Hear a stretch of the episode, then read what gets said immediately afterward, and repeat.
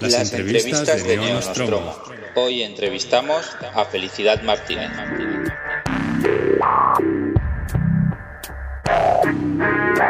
Bueno, bienvenidos a Neo Nostromo. En este programa, como os prometimos, toca hacer una entrevista, es decir, el programa completo va a ser una entrevista a Felicidad Martínez.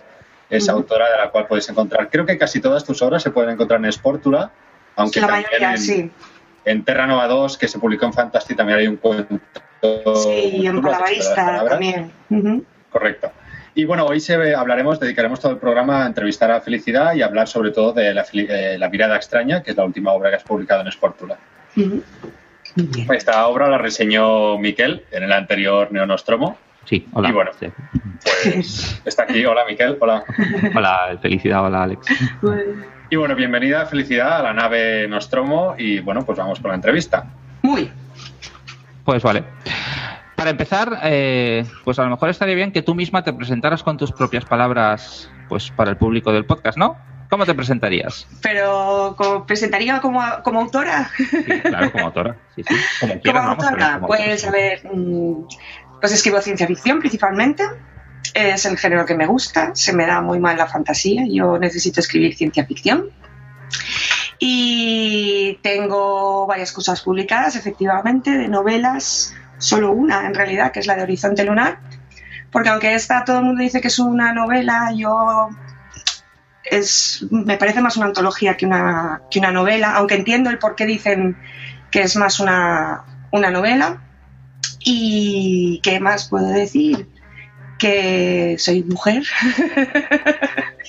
que eso hay que decirlo.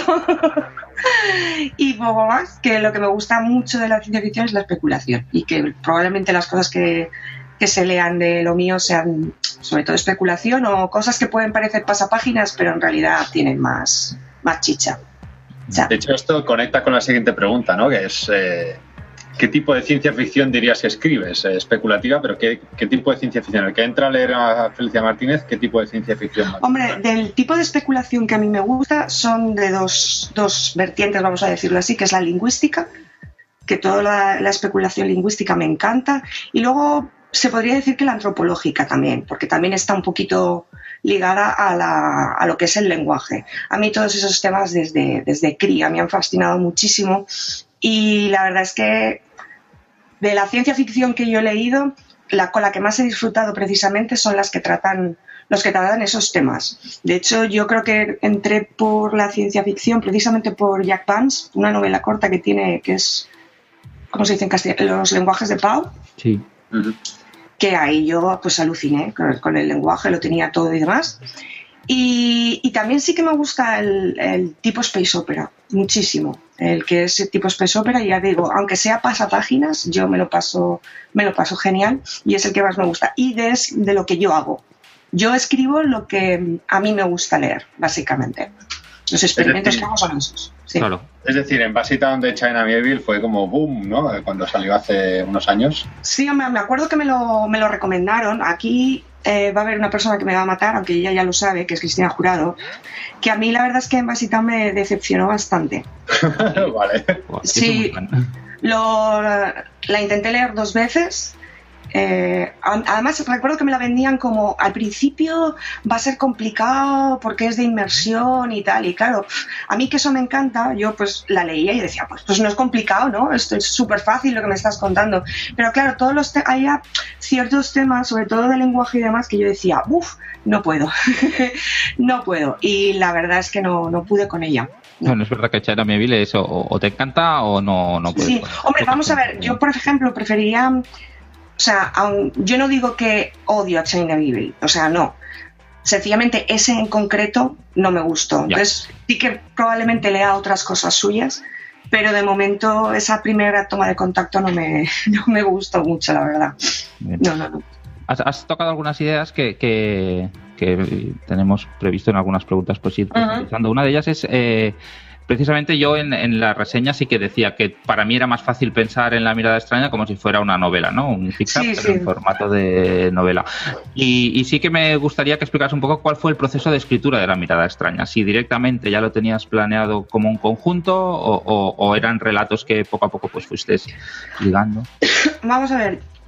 en principio la idea surgió precisamente en el, Celsius de 2013, que me preguntaron en qué estaba trabajando, le estaba dando vueltas a la idea y, tenía mm, varias, no solamente estas cuatro, tenía varias eh, historias sobre alienígenas. Entonces yo estaba pensando precisamente en crear algo que fuera, pues eso, de especulación social y demás, y que todo fuera desde el punto de vista alienígena. De todo lo que tenía, cogí precisamente estas cuatro, las que más me, las que más alienígenas me sonaban, porque tenía otras, pero ya estaban contadas desde el punto de vista humano, de, de la interacción de un humano con otro alienígena, y quería hacer algo que fuera totalmente alienígena, siempre desde el punto alienígena. Y cogí estas cuatro de que no, no, tenía acabadas. O sea, sencillamente tenía, a lo mejor en una tenía 12 páginas, en otra 4. Eh, las que más tenía era la de mm, las dos eh, historias centrales, que es En Tierra Extraña y Los Dioses llamarán, que empecé a escribirla con, tenía yo 22 o 23 años, y eh, que, con la idea de hacerla una novela. Empezaba, la primera parte era precisamente Los Dioses llamarán, en la que yo quería demostrar, en plan como si fuese fantasía, y luego en cierto momento descubrías Paca, que era en realidad ciencia ficción porque llegaban los extraterrestres y todo lo demás. Y teniendo eso a partir de ahí, pues realmente me tocó reescribir, porque claro, no escribo igual ahora mismo, y tuve que reescribir todo aquello manteniendo todas las ideas y toda la estructura que hasta entonces tenía. Sí, sí. Y ya te digo, fue cogiendo de aquí y de allá. En cuanto al orden, ya me lo tuve que ir pensando a ver cómo, cómo las ponía o no. Hay gente que me dice que a lo mejor tendría que haber intercambiado la cuarta con la primera o haber hecho las dos de en medio, haberlas puesto primero. Yo la verdad es que tenía muy, para mí, tenía muy claro que la primera tenía que ser la de fuego cruzado porque era una declaración de intenciones. Ciertamente. Era una declaración de intenciones porque eh, era la mirada extraña. Entras a la mirada extraña, a lo más raro y a mí me encanta que me tiren a la piscina, ¿no? Te tiran placa de tirar a la piscina, haces, ¡Ah! no puedo respirar y luego de repente ya vas nadando tranquilamente. Entonces, para mí, esa historia sí que tenía que ir la primera, aunque yo sabía que probablemente supondría una dificultad para, ciertos lectores, porque claro, no, no, no entro poco a poco a explicarte las cosas. De repente estás ahí. Y, ala, ya. Y encima todo desde un punto de vista, ya te digo, alienígena, que no tiene nada que ver con los humanos, ¿sí? Para mí eso es una virtud de la ciencia ficción, que puede poder hacer eso. A mí me encanta. A mí cuando, a mí, cuando yo me encuentro esas cosas, yo me encanta, me encanta. Esto es algo que también va relacionado, es que parece que Felicidad ha leído nuestro, nuestro guion de preguntas, porque va relacionado con lo siguiente, que es el, bueno, tus, tus, novelas o relatos en general tienen, tratan temas clásicos o temas que se suelen tratar en la ciencia ficción clásica y son, son bastante comunes. Em, no sé, ¿nos podrías dar algunos ejemplos de, referentes de ciencia ficción para algún lector que diga, ostras, pues yo también quiero leer este tipo de ciencia ficción más? Sí, es que yo, por ejemplo, me tengo que poner muy al día con, nuevos autores, o sea, con, no sé, incluso decirte de la última década. Yo casi todo lo que he leído de ciencia ficción y sigo leyendo porque todavía me queda mucho por leer es ciencia ficción clásica, que es lo que estáis diciendo, que precisamente son donde tratan todos estos temas. A mí, por ejemplo, el detonante de de los dioses de Amarán fue precisamente cuando yo me leí las de la trilogía de Ender, sobre todo las dos últimas, que nunca había leído sobre alienígenas así tan raros como él lo pone y fue como un boom. Y a mí, por ejemplo, em, la primera, por ejemplo, que es la del juego de Ender, que ya no tiene, o sea, es muy diferente a las otras dos, porque la especulación social es sobre un grupo de humanos, mientras que de alienígenas y demás pues eh, yo las recomiendo. Luego ya lo siguiente de Carl no recomiendo nada porque no le cogí manía, no puedo con él, la verdad es que no. Luego, por ejemplo, vamos a ver, de Jack Vance, me gustan mucho sus novelas cortas. Yo ya en novela, ya extensión más larga, ya no me suele gustar tanto. Pero las novelas cortas que tiene, por ejemplo, me gustan, me gustan mucho. Me gusta mucho Helen también. Sí. Entonces, todas esas cosas intento meterlas. Eh, de esto también, por ejemplo, con Clive Barker, salen los, los cenobitas y todo esto también, eso también de muchas partes. Y de ahí ya sale un batiburrillo, un batiburrillo. Claro, luego yo tengo otras que solo le recomendaría a gente que quiera pasar el rato, porque yo también me lo paso muy bien. Yo, por ejemplo, cuando me leí la trilogía de los Señores del Cielo de John Brosnan, tuve muy claro que yo quería escribir así y que quería hacer ese tipo ese, ese tipo de escritura. Es un tipo de escritura en la que fue la primera vez en la que empecé un libro y tuve la sensación que estaba viendo una película y yo decía, es que no le puedo dar al pause y verlo al día siguiente. Yo hasta que no termine de leérmelo no puedo irme a dormir y estuve hasta las 8 de la mañana allí leyendo y eso es lo que intento yo hacer con lo que yo escribo, que tú estés ahí hasta que hasta que termines. Eso depende del escritor y depende de la edad, al menos a mí, ¿eh? también. O sea, cuando sí, sí, antes me pasaba más. Mm. Hombre, vamos a ver, yo siempre intento eh, que haya, mm, que haya acción, que no haya muchos momentos de descanso y demás. Y si los hay, que aporten algo, que no simplemente esté ahí para pasar el rato. Cualquier cosa que ponga, aunque parezca que no esté pasando nada, va a tener consecuencias, va a pasar algo, etcétera, etcétera. Sí. Muy bien. Solo decir que de Orson Scott Card vale la pena rescatar Maestro Cantor también, Maestro Cantor. Por ejemplo, por ejemplo. Yo es que, claro, lo último que me leí de él fue la saga del retorno. Sí, sí, no, luego. Y quería yo ahí, uff, me corto las venas con esto. lo odié muchísimo y no volví a leerme nada suyo. De hecho, ni siquiera las continuaciones que ha hecho relacionadas con el, con el juego he seguido con ellas. Que va, que va. No. Luego, una, pregunta también relativa al, universo que creas con, en, La mirada extraña. Yo mientras lo iba leyendo me acordaba, aunque las diferencias son múltiples, del, del ecumen de, de uh. Y me parece que el universo que tú creas tiene da cabida perfectamente a, más historias ambientadas en él. No sé si tienes algún plan en este sentido o tienes previsto. Hombre, vamos a ver, como no sé si decirlo spoiler, pero voy a decirlo así. Eh, vamos a ver, para quienes se hayan leído Horizonte Lunar, se darán cuenta de que está ambientado en el mismo universo que mm. las cuatro están ambientadas en el mismo universo de Horizonte Lunar.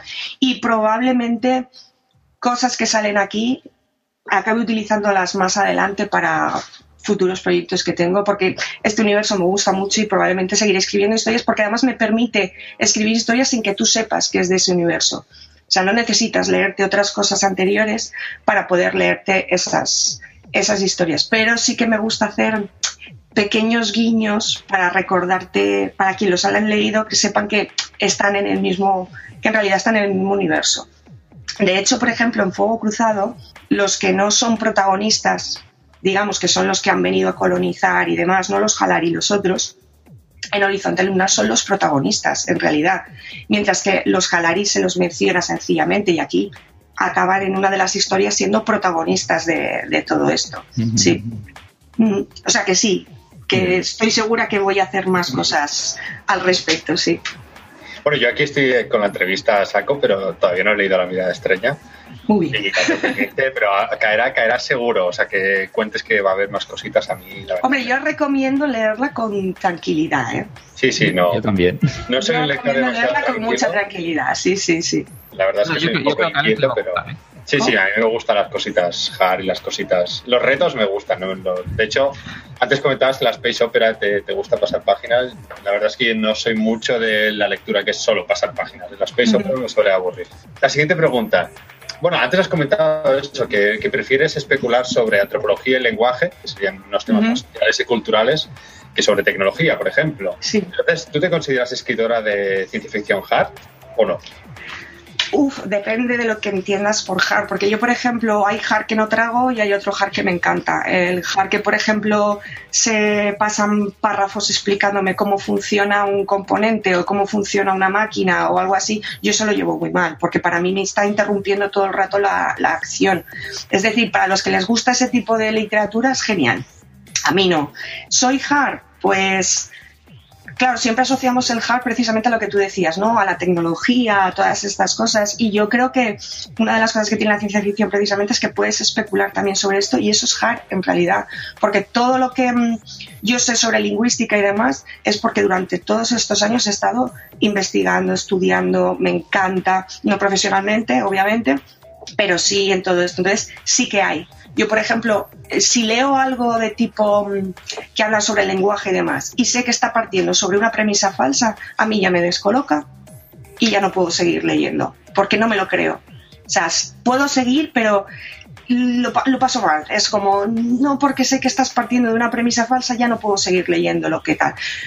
Yo espero que a nadie le pase eso con lo que, con lo que yo he hecho, la verdad. Pero sí que, por ejemplo, temas, ya te digo, de antropología, lingüística y demás, claro que eso puede ser hard también precisamente en, ciencia ficción, sí. En esos sentidos, en esos sentidos sí.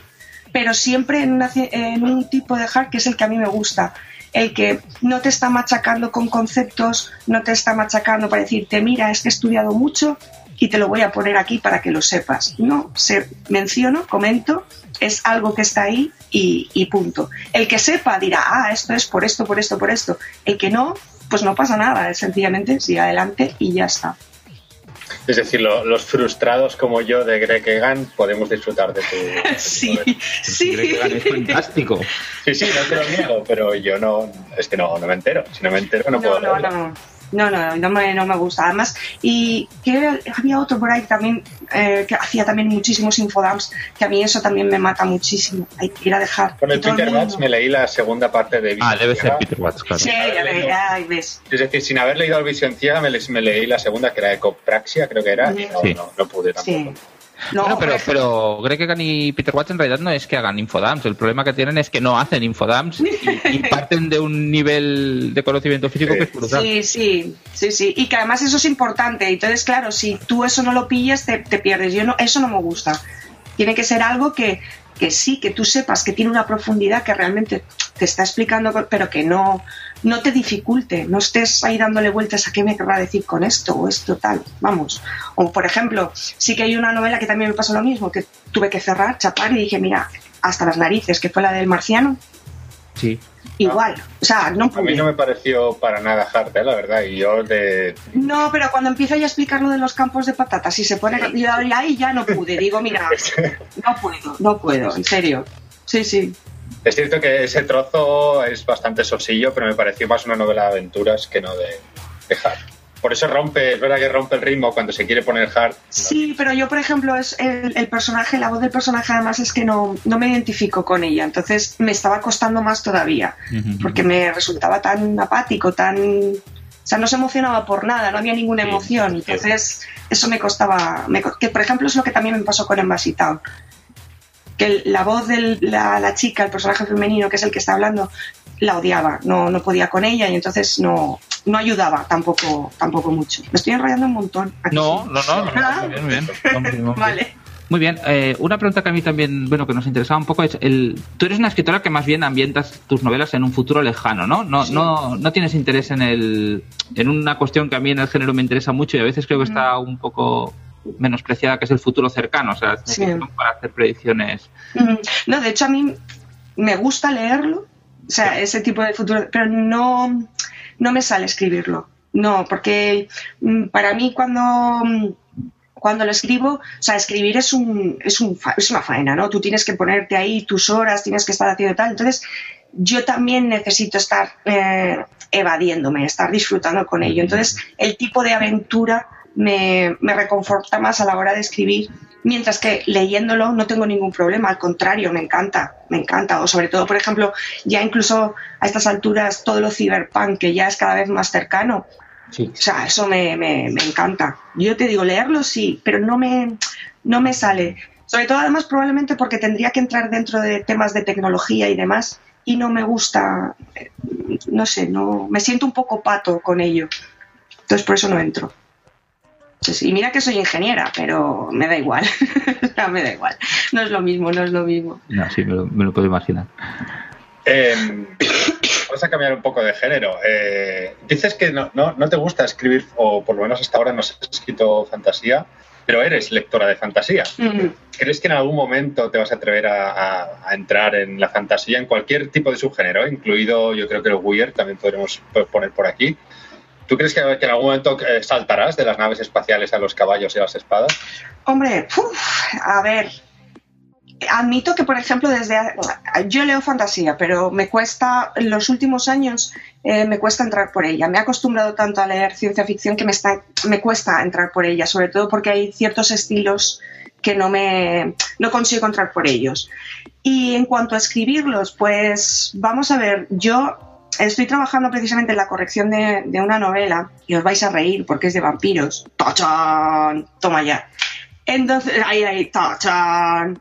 Entonces tengo el problema de que, claro, la quiero hacer de fantasía, pero no me sale. Entonces llega un punto, llega un momento en el que creo que es en la tercera parte de la novela, en el que tengo que meter mis movidas de ciencia ficción. Entonces meto especulación social de nuevo con esto, meto tecnología también a la que yo llamo flashpunk, porque es utilizar las propiedades de los vampiros para poder crear tecnología a partir de ella, crear aparatos y todas estas cosas. Entonces al final siempre acabo recurriendo a la, a la ciencia ficción. Me cuesta, me cuesta porque mi mente ahora mismo es demasiado racional para ello. Sin embargo, lo mismo de antes.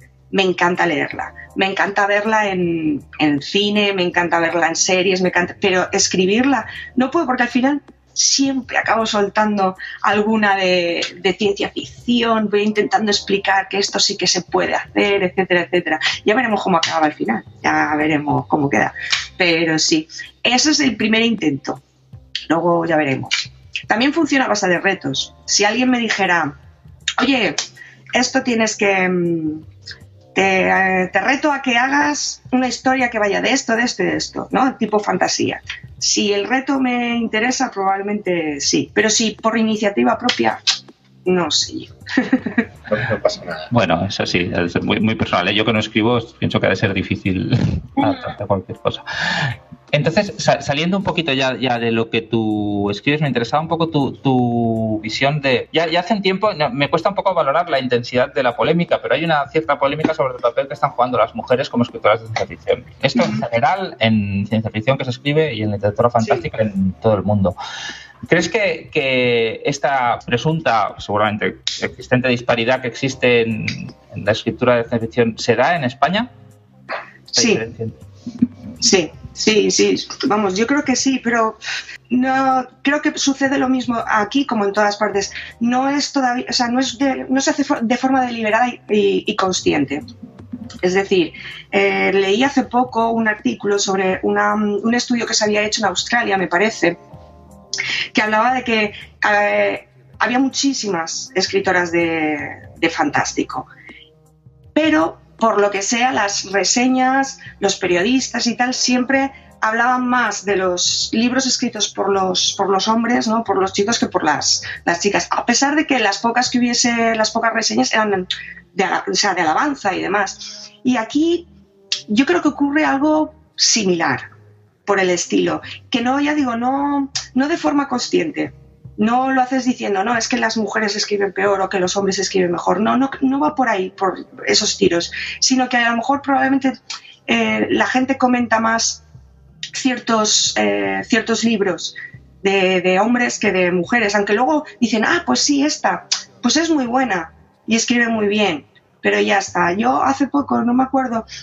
vi una mm, una nota de prensa y tal que hablaban de, pues eso, de, autores y tal, y era todo autores. Y luego preguntabas y decías, no, sí, sí, claro, la autora no sé quién y la autora no sé cuánto. O sea, sí que sabían, pero no se les había ocurrido poner un nombre de... Y no, yo te digo, no creo que lo hubiesen hecho a propósito porque la gente no supiese quién fueran, quiénes fueran ellas, sino sencillamente que no se les ocurrió, no, no lo pusieron. Entonces yo creo que ahí todavía falta un poco para, para hacerlos, porque yo creo que hay autoras muy buenas. Yo, por ejemplo, siempre recuerdo, siempre recomiendo a Nieves Delgado, que ahora mismo novela no tiene, pero tiene unos cuentos que son la caña. Concha Berea me encanta cómo escribe, por ejemplo. Tengo unas cuantas que yo digo, madre mía, estas mujeres escriben genial. Y la gente cuando las lee dice, ostras, qué guay, pero parece que no se oyen tanto. Que tenemos que ser mucho nosotras las que tiremos del carro para que se nos oiga. Sí.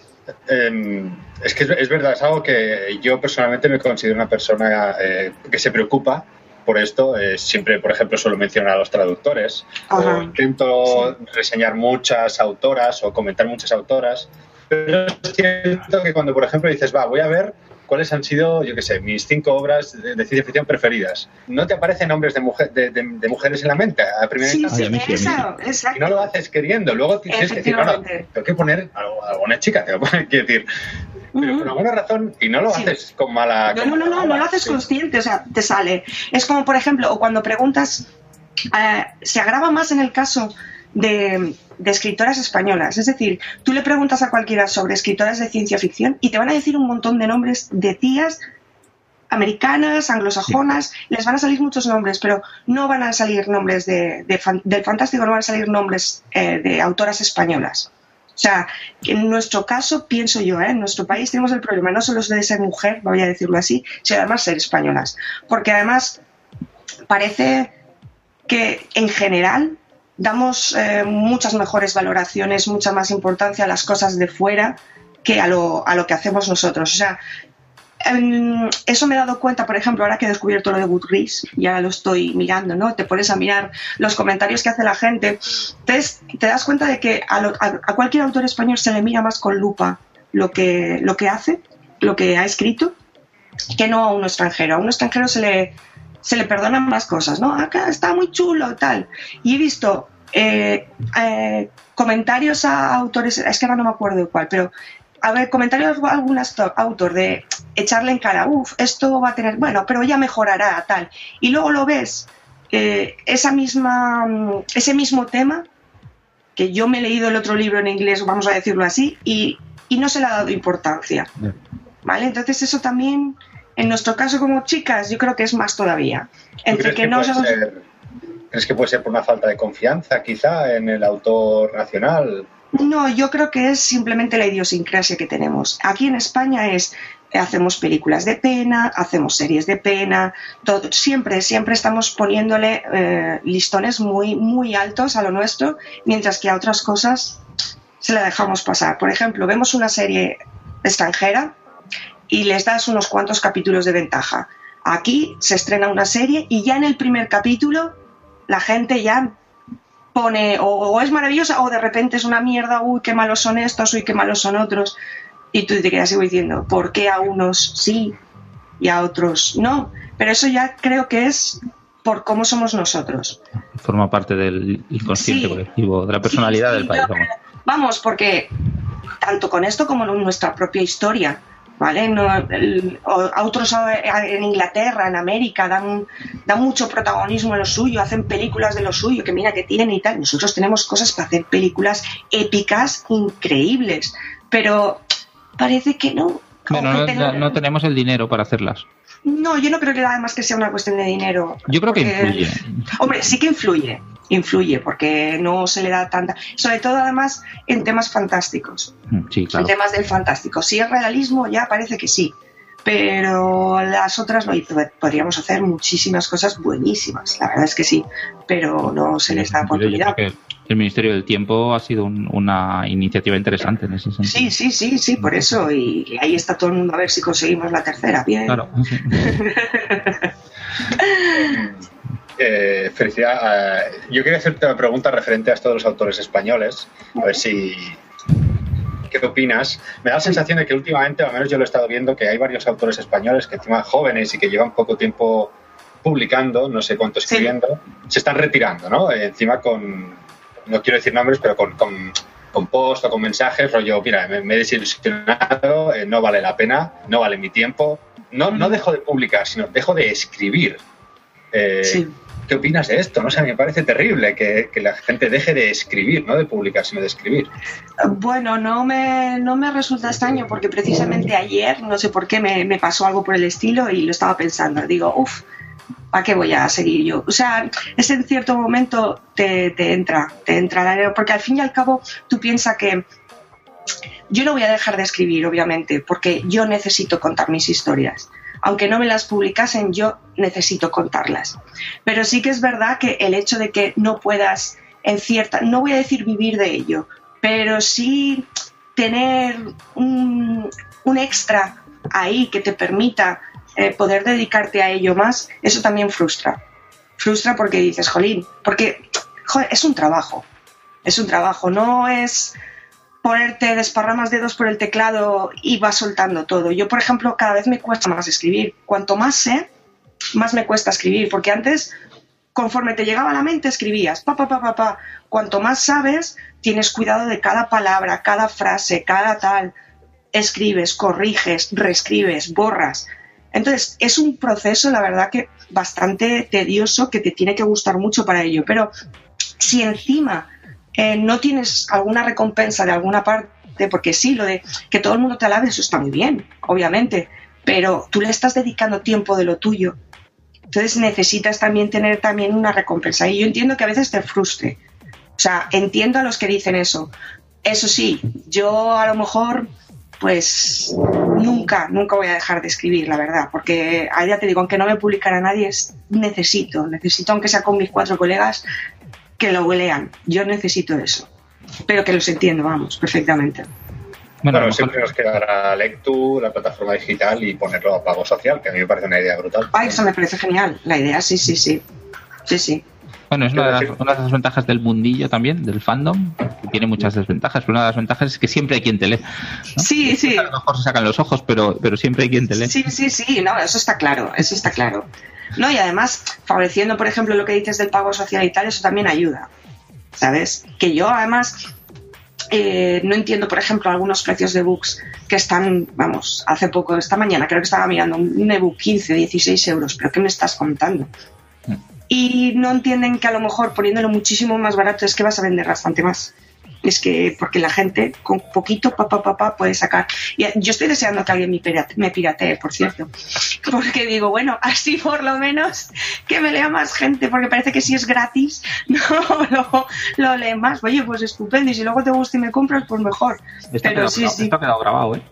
No me importa, que me pirate.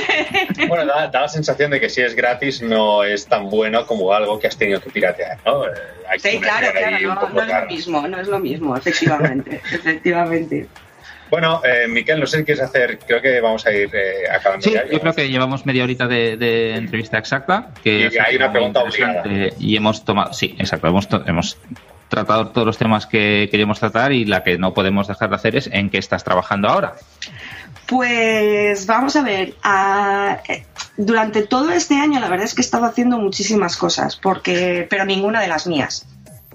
He estado como seleccionadora del Fabricantes, he estado como bueno, como jurado en dos certámenes y estoy deseando que termine ya todo y entonces ya me pondré con la, la, corrección esta que te estaba comentando de la novela esta y luego estoy trabajando en una también ambientada en el mismo universo de Horizonte Lunar y también va a ser mm, va a haber mucho de especulación social dentro de una raza alienígena también, pero es una raza alienígena más cercana, ¿vale? Es más humana, vamos a, a decirlo de cierta forma. Y a ver cómo sale, porque es una, mm, es una raza que creé hace muchísimo tiempo y nadie sabe, o sea, yo sé muchas cosas de ellos, pero quien lo lee no sabe, sabe que siempre solo salen tíos, solo se ven eh, hombres por ahí que tienen poderes, pero no se sabe nada del origen suyo del planeta. Entonces quería explicarles no solo el por qué siempre son los hombres los que salen a, a batallar y todas estas cosas, sino que mejor no conozcas a ninguna de ellas, básicamente. Y ahí es donde quiero yo. Bien, bien, suena bien, suena bien. Gracias. Sí, de hecho, eh, el arranque de la novela, eh, en el sorteo último que hice, de que sorteé dos novelas de La mirada extraña, a todos los que participaron les di el arranque de la, de la novela. Y de momento, oye, me están, los pocos que me lo han dicho que se la han leído, me han dicho que les ha gustado. Así que bueno, ya veremos, ya veremos. Muy bien, muy bien. Pues yo creo que con esto damos por, por completada la entrevista. Yo me lo he pasado muy bien, ha sido muy pues interesante. Sí. Muy un placer tenerte aquí. Muy bien, igualmente. Yo, yo me lo paso genial. Muy bien. Gracias por participar en el Neonostromo e inaugurar la sección de entrevistas. A ver. Muy bien, muy bien. Ya tengo ganas de escuchar la siguiente. Venga, un saludo.